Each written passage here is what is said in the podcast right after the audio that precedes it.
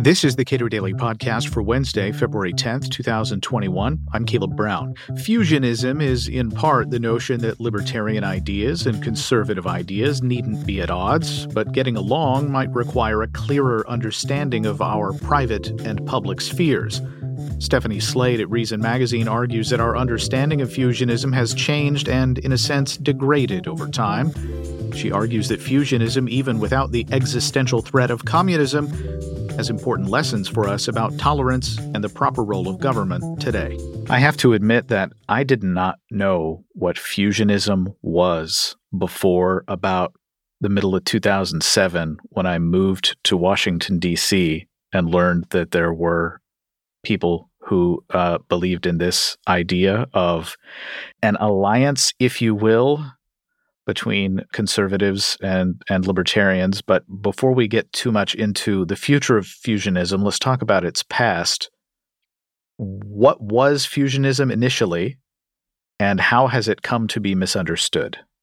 Yeah, I think it's actually pretty widely misunderstood, even among people who are sort of within the DC conservative libertarian activist um, public intellectual bubble.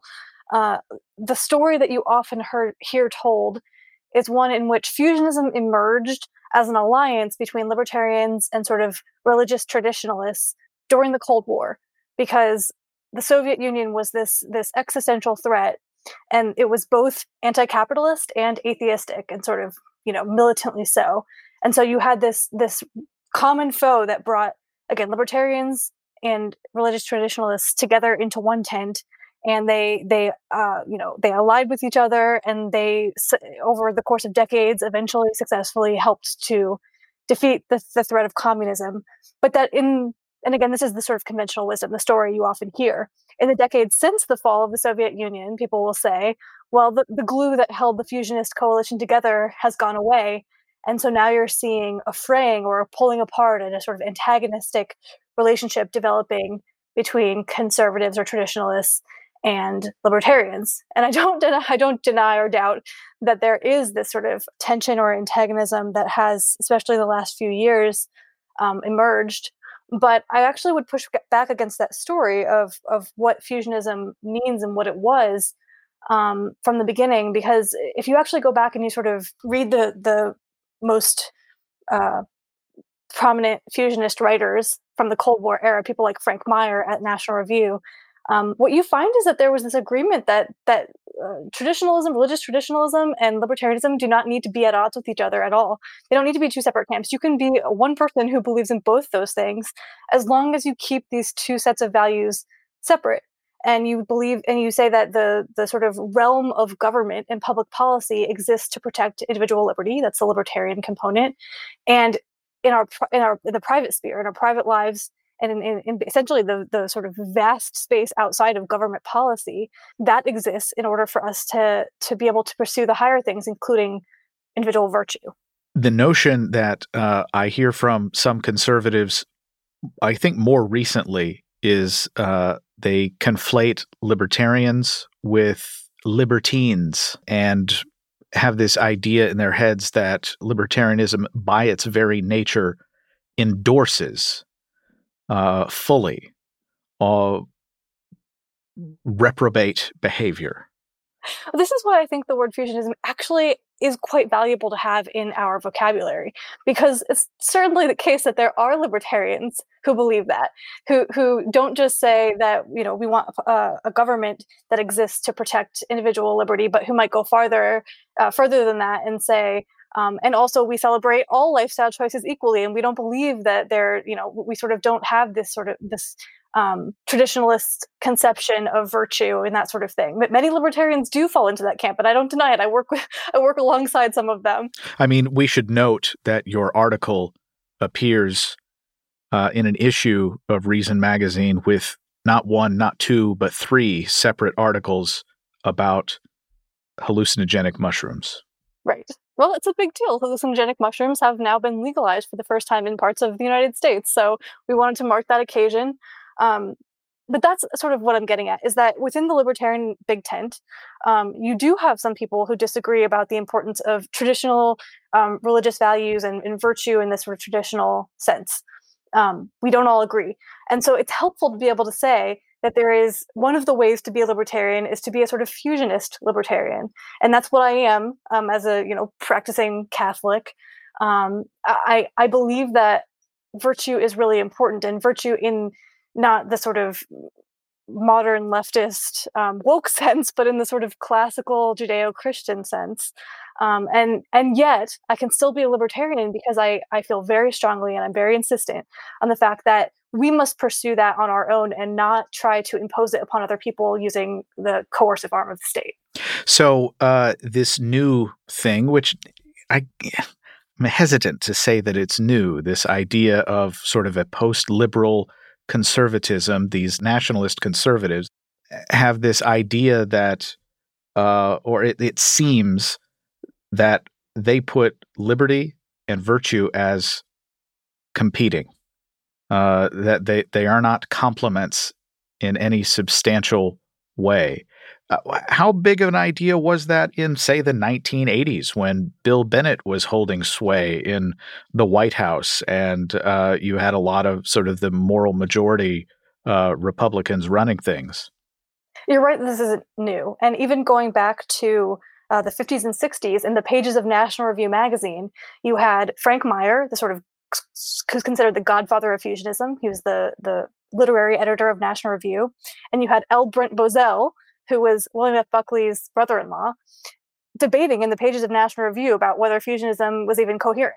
And Frank Meyer said yes, and he laid it out.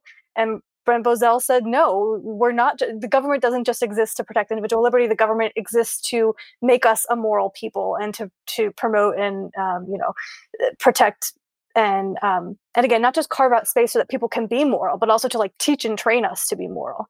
Um, and so they were debating even you know, go back even further than that. You had Russell Kirk pushing something of more like uh, what we would consider today to be a post-liberal conservative position. But what I would say is that for for decades, um, for for decades going back at least to the the launching of National Review in the fifties, that this William F. Buckley, Frank Meyer fusionist position that really did believe in limited government, uh, minimal government, and and sort of the virtue component being reserved to the private sphere was the the preeminent or the predominant um, understanding of what it meant to be a conservative in America.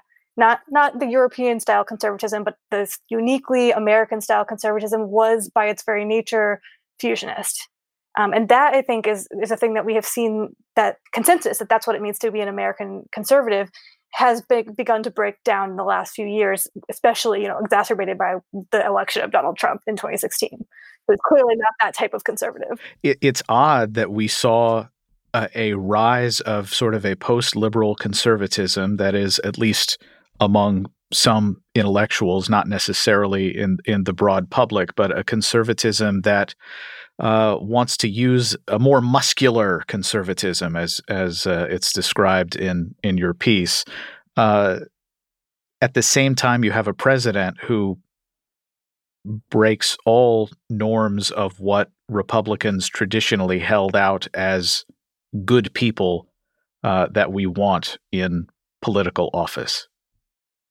Yeah, one of the great ironies of the Trump era has been this the, the cognitive dissonance of the types of people who supported Donald Trump being disproportionately those who claim to believe that you know traditional values and, and religion um, were important.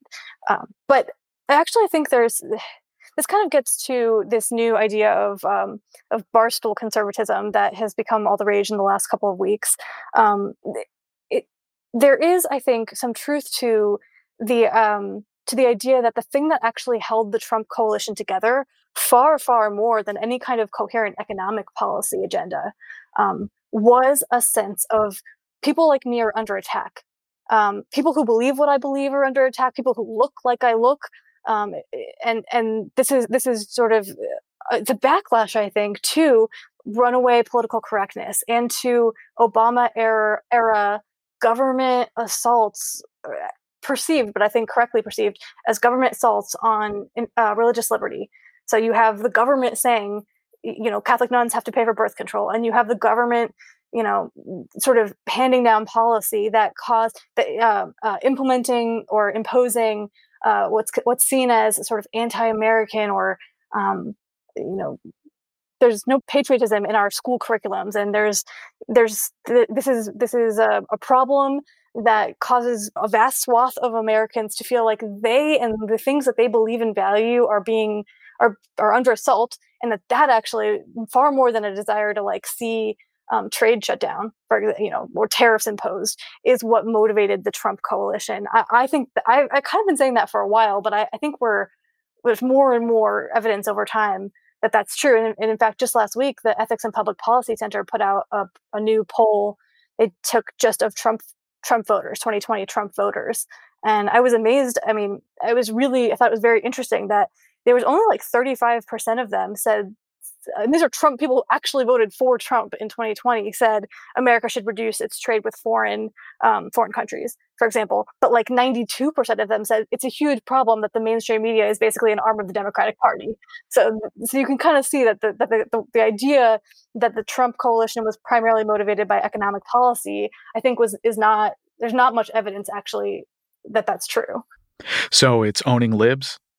I mean, Uh, that is definitely a big part of it uh, it is and and i'm it's easy to be dismissive of that and i often am frustrated by the way you know cry more libs or you know you liberal snowflakes is, are band, bandied about online but the truth is these people are they are it is a backlash they are reacting to a real phenomenon which is that these there really were these policies and this sort of shift in the culture that caused a lot of people to feel like what why how, when did i become the enemy in america so, uh, going forward, then, um, to the extent that national conservatism sticks around, and I, I don't know how you feel about that. I, I, think it's probably an even money proposition whether or not it uh, persists as, uh, or even arrives, in a sense, as a uh, political force to be reckoned with.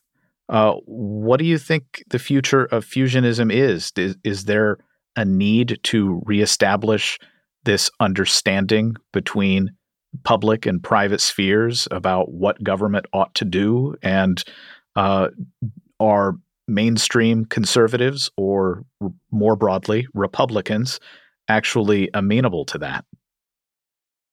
You're right. I, I, totally agree that it's an open question that this is a debate and a sort of battle that's going to be waged in real time you know going forward. Um, and i don't have a strong although the the the title of the article that we're discussing is like, is there a future for fusionism? Everybody keeps asking me, so what's your answer? Is there a future for fusionism? And I don't know the answer to that question. I think it's an open question. I really hope there is. I think that the fusionist um, understanding of, again, of what sort of conservatism in America has been all along, um, it, it's the best possible way forward for the Republican Party and the conservative movement. I, I, really hope that the fusionists are successful and that the economic nationalists, the sort of big government conservative populists, are not successful. But there is a lot of sort of power there's like a lot of money and a lot of attention currently being um, lining up behind these new these these sort of new think tanks and magazines and you have the Oren Cass who was interestingly previously Mitt Romney's economic advisor who has now started a, a group called American Compass that is pushing explicitly pushing not just economic nationalism but industrial policy. In his own words he says we are in favor of industrial policy. That is to say we want the federal government spending money to try to prop up American industry in the face of foreign competition. Um, and he's getting a lot of attention, including a profile in the you know New York Times Magazine last year. So I'm not saying for sure that the fusionists are going to win. I'm just saying that I think that this is that this is not over in the way that some people who said Trump's victory in 2016 proved that um, libertarianism is dead and fusionism is over forever. I don't think that's I think that's going too far.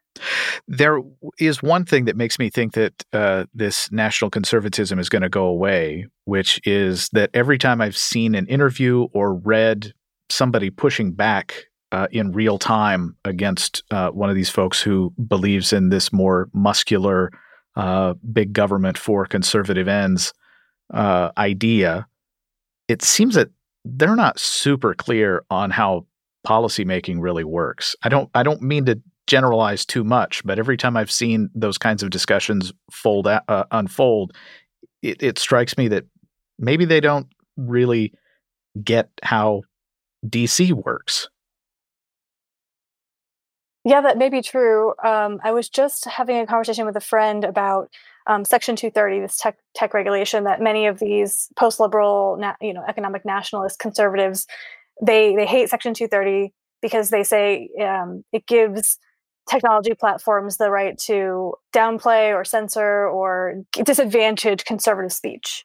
But the truth is, I think, and, and this is the point I made to my friend, that uh, Section 230 is, is the law that basically says that a platform like Twitter or Facebook is not liable for user generated speech. If if somebody commits a crime, you know, commits libel uh, and posted on Twitter, Twitter isn't the one that's liable. The the user who posted the speech is liable. And if they did get rid of Section 230 and they got rid of that protection, that liability protection, um, the result would be for these for these social media platforms to just go away. And that's not going to happen, of course. What's going to happen is you're going to see crony capitalist you know meeting of the minds where the, the big tech owners the, the big tech platforms partner with lawmakers in order to write regulations that protect incumbent businesses at the expense of new businesses it, um, and so that is not the, that is not at all what people who say section 230 is evil we need to we need you know we need to get rid of section 230 they're not talking about what's actually going to happen if they start regulating this which is not they're, they're not, they're, not going to eliminate section 230 and therefore shut down all of these uh, all of these platforms. You're going to end up with more crony capitalism and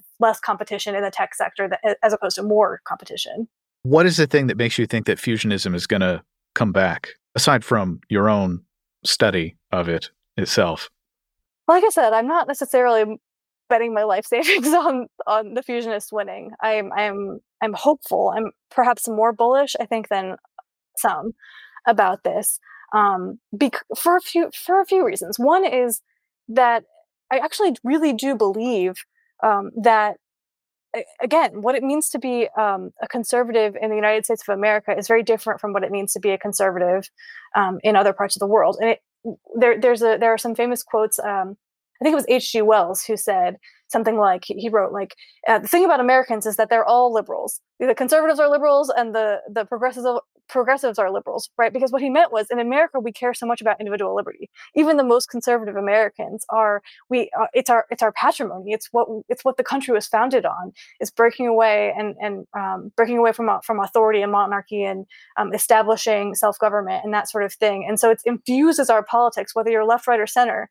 That that liberalism, that tolerance, that ability to um, to hold multiple ideas in your mind at one time um, and not necessarily want to to shoot or imprison anybody who disagrees with you is a very American, you know, it's a very American um, ethos or mindset, and so that makes me think that it would be harder to kill, you know, than than some of these post liberal conservatives maybe are betting on. Stephanie Slade is managing editor at Reason Magazine. Subscribe to the Cato Daily Podcast anywhere you please and follow us on Twitter at Cato Podcast.